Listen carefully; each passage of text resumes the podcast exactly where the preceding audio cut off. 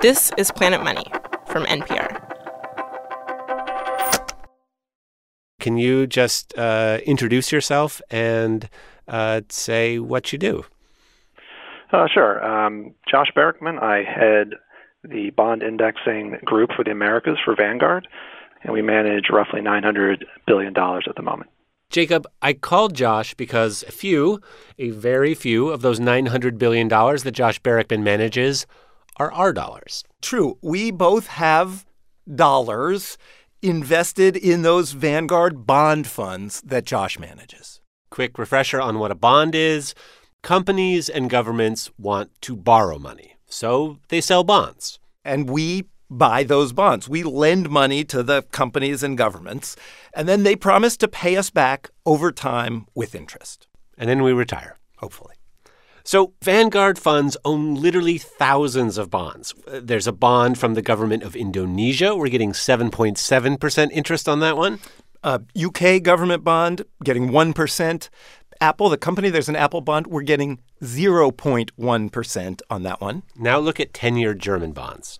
The ten-year German bonds are paying negative zero point five percent, which means we are giving the German government money now, and they are promising. They are promising that they're going to pay us back less money later. Something like we give them one thousand euros now, and in ten years or whatever, they give us back, say, nine hundred fifty. I asked Josh about this. I noticed that we hold German treasuries. Um, and I feel like Like, we're giving them money and they're giving us back less money. Um, what what what are we doing on that front? Um, well, that's a, it's a very popular um, topic these days. Yeah, it's popular because negative interest rates are showing up on all kinds of bonds, not just in Germany. There are negative interest rates right now on government bonds from Japan, France, Sweden, Denmark, Switzerland. There are even negative interest rates on bonds from a few giant corporations like Siemens and Nestle. What's your best estimate of how much negative yielding bonds are out there? Uh, so I think the most recent figure is sixteen point five trillion dollars. sixteen point five trillion dollars of bonds that pay you back less than you put in. Hello and welcome to Planet Money. I'm Keith Romer. And I'm Jacob Goldstein. All over the world, interest rates are super low. Companies and governments are cashing in on it. The president of the United States is tweeting about it. Today on the show, why is this happening?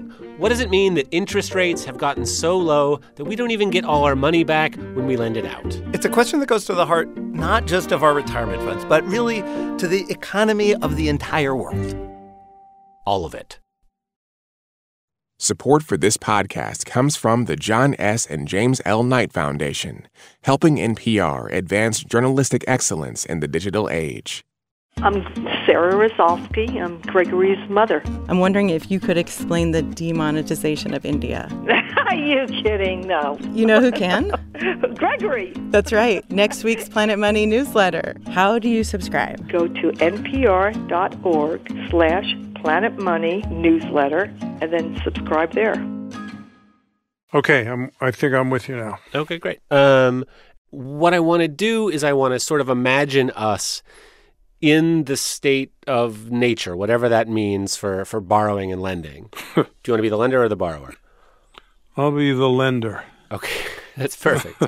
um, oh, and can you? Uh, can I get you just to introduce yourself? Okay. This is Alan Blinder, a professor of economics and public affairs at Princeton University. Okay, so Alan Blinder, professor at Princeton, uh, you are sitting in, let's say, a meadow on a rock with your box of gold coins, um, and I need to borrow coins from you to open a blacksmith shop. What's what's that going to cost me? Well, that would depend on the going interest rate of the state of nature. Let's suppose it was three percent. Then if you needed one hundred, you have to pledge to pay me back one hundred three at the end of a year. Now I come back the following year, same meadow, same box of coins, except that now instead of just you, there are seven professors on seven different rocks, all with their boxes of coins. Uh, what's your play? Well, now there's more competition in the market, so it's possible that you could get a better deal. I mean, Larry Summers just offered me one hundred two instead of one hundred three. Yeah, well, I'd have two choices, right? I, I could match the one hundred two or try to best it, or I could say, go ahead and borrow it from Summers. Uh, okay, okay, okay. So now a van rolls up, uh, anachronistic, but still a van rolls up. There's more blacksmiths, ten more blacksmiths get out. Right. Now, now the market dynamics have shifted in favor of the lenders. You got a lot of people wanting to borrow money. So if anything, you would expect the cost of borrowing, that is to say the interest rate, to go up. You may have to pledge to pay back one hundred four or one hundred five or something like that. It's the basic lesson of supply and demand. Uh, if if there's a surge in demand, that tends to push the price up.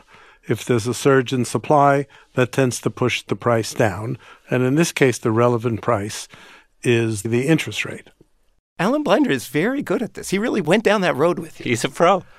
So so this idea that you and Blinder were talking about, the idea that interest rates are a price that is determined by supply and demand, this idea is central to the way economists think about the world. You know, like at any given moment, the economists say, there is some magical interest rate that balances how much lenders want to lend and how much borrowers want to borrow, and that keeps the economy just rolling along smoothly. Economists call this magical rate the neutral interest rate.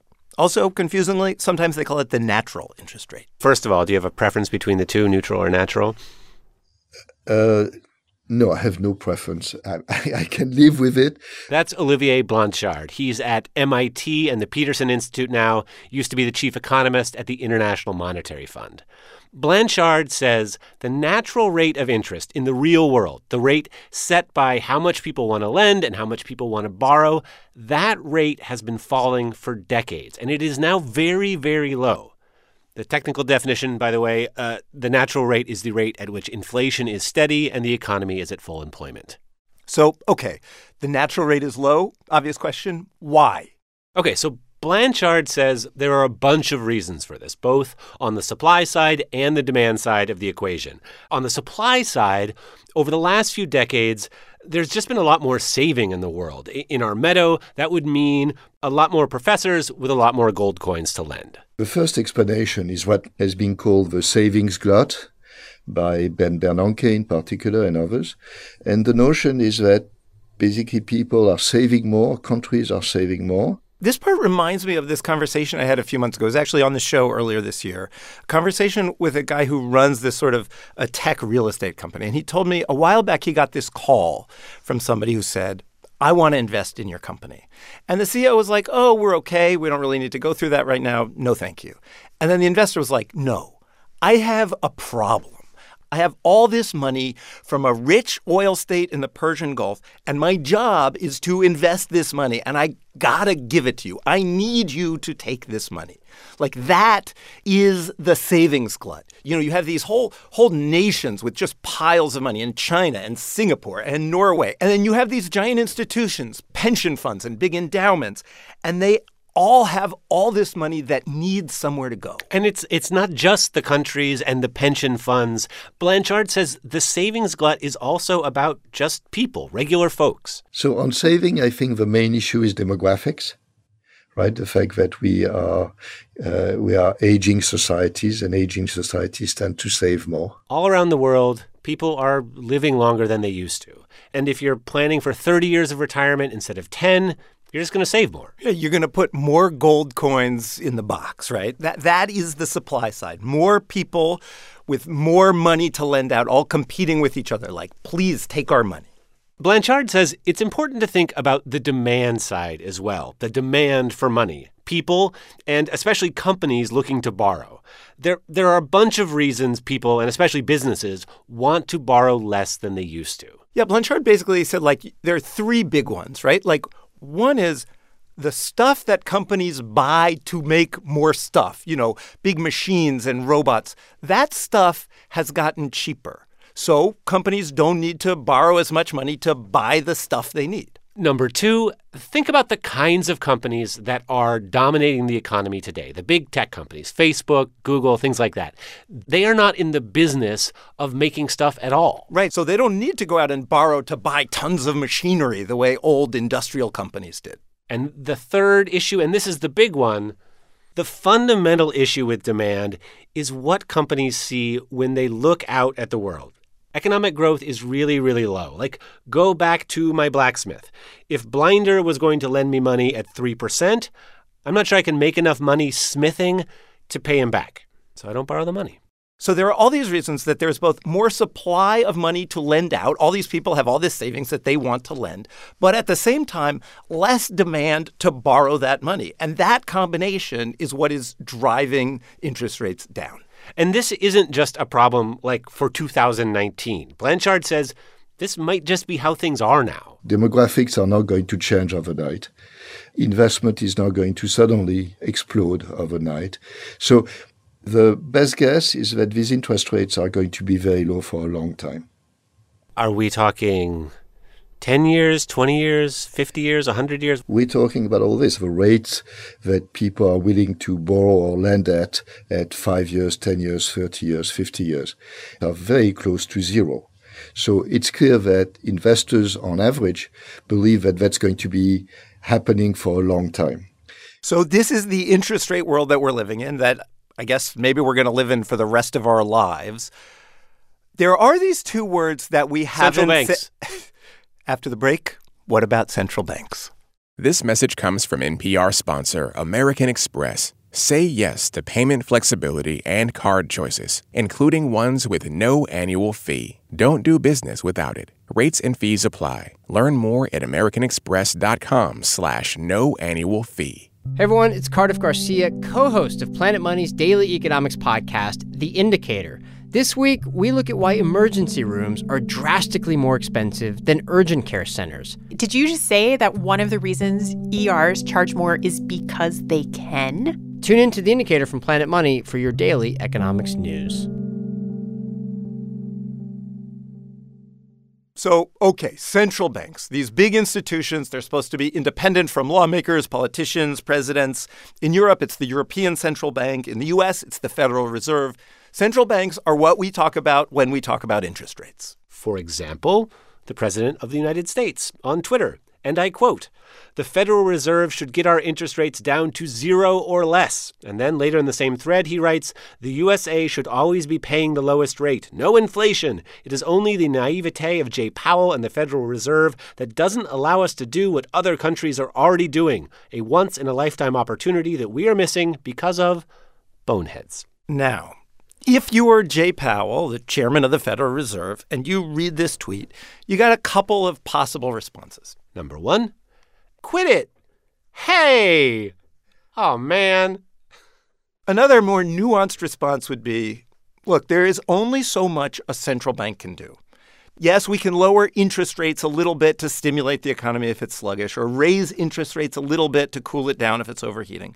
But ultimately, we, the central bank, are beholden to that natural rate. Right. Remember the natural rate from the meadow, the rate that gets determined by the supply and demand, where the professors are lending the gold coins to the blacksmiths, and the economy just runs along smoothly. So say in the meadow, the professors are lending gold coins to blacksmiths at three percent interest. And everything's great. People are borrowing. People are lending. The economy is just humming along. three percent is the natural rate of interest in the meadow. Now imagine somehow the Fed appears, whatever, magically in this meadow and says, actually, we think that three percent interest rate is too high. We're not just going to tweak it. We're going to lower it a lot. Now the official interest rate is zero. Now, if you're a blacksmith, you're thinking at first, great, I'm going to borrow all of this money. I'm going to go crazy borrowing. I'm going to go crazy spending. But all that spending is going to drive up prices, and eventually inflation's going to explode. That would obviously be very bad. Now, imagine, on the other hand, same meadow, professors lending gold coins at three percent. This time the Fed walks in and says, now, all the professors have to lend at ten percent interest. So for me and the other blacksmiths, that's terrible, right? Now, none of us can afford to borrow anymore. We're going to have to start closing up our smithies. The economy freezes up. No more cauldrons. So central banks are really kind of tied to this natural rate. If they try and set interest rates way below the natural rate, there's like this frenzy of borrowing and spending, and that creates this massive inflation. On the other hand, if they set interest rates way above the natural rate, they choke off borrowing. People start getting laid off. There's a recession. And in the real world, in the U S right now, the natural rate is somewhere around two percent. And the Federal Reserve has set its key interest rate right around two percent. In Europe, the natural rate is even lower. It's below zero. So the European Central Bank has set its key interest rate at negative zero point five percent. So this is the world, the negative interest rate world, where people are lending out money and getting back less. And yes, it is weird. Alan Blinder says until recently, people didn't even think this was possible. If you hold dollar bills, cash in the mattress, you're getting zero. And so the thinking, which turned out to be wrong, is why would anybody ever take anything less than zero? Well, it turns out it's pretty inconvenient, not to mention dangerous, to keep thousands and thousands, or if you're a financial institution, billions of dollars in paper money. From a practical perspective, it's not a great idea to literally put fifty thousand dollars in your mattress. Yes, or a billion dollars in your mattress in the case of a big institution, right?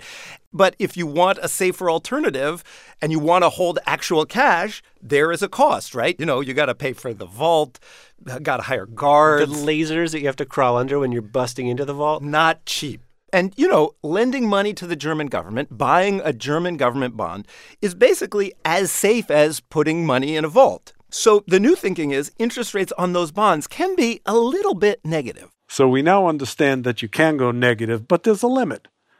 Uh, if the central banks tried to force very, very negative interest rates, then I think you would see people hoarding cash. So he's saying, yeah, sure, the European Central Bank can set its interest rate at negative zero point five percent, barely negative.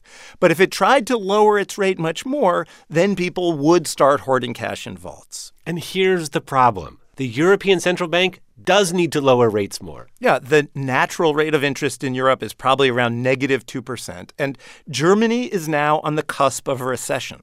And the way central banks fight recessions, the way they stimulate the economy, is by lowering interest rates. But what Blinder is saying is if the E C B does lower its interest rates a bunch more, it won't work. People with money to lend will say, no, I'm not going to lend out my money and get paid back that much less. I am going to just put it in the vault. And Blanchard says this puts the European Central Bank in a really tough spot. They have to say that they can do something, although in their heart of hearts, they know they can't do much. In our lifetimes, the world has worked like this. There's a recession, people get laid off, and the central bank steps in, lowers rates, and pulls the economy out of the recession. That world may not exist anymore, and that's scary. So when the next recession comes, and in Germany, the next recession may be right now, Blanchard says we shouldn't look to central banks. We should look to the people we elected. That's the parliament in Germany and Congress and the president in the United States. He says they could fight the recession by borrowing and spending huge amounts of money. It could be for whatever they want, infrastructure, tax cuts, fighting climate change. If the problem is that people and businesses won't borrow and spend enough, the government has to be the one to do it.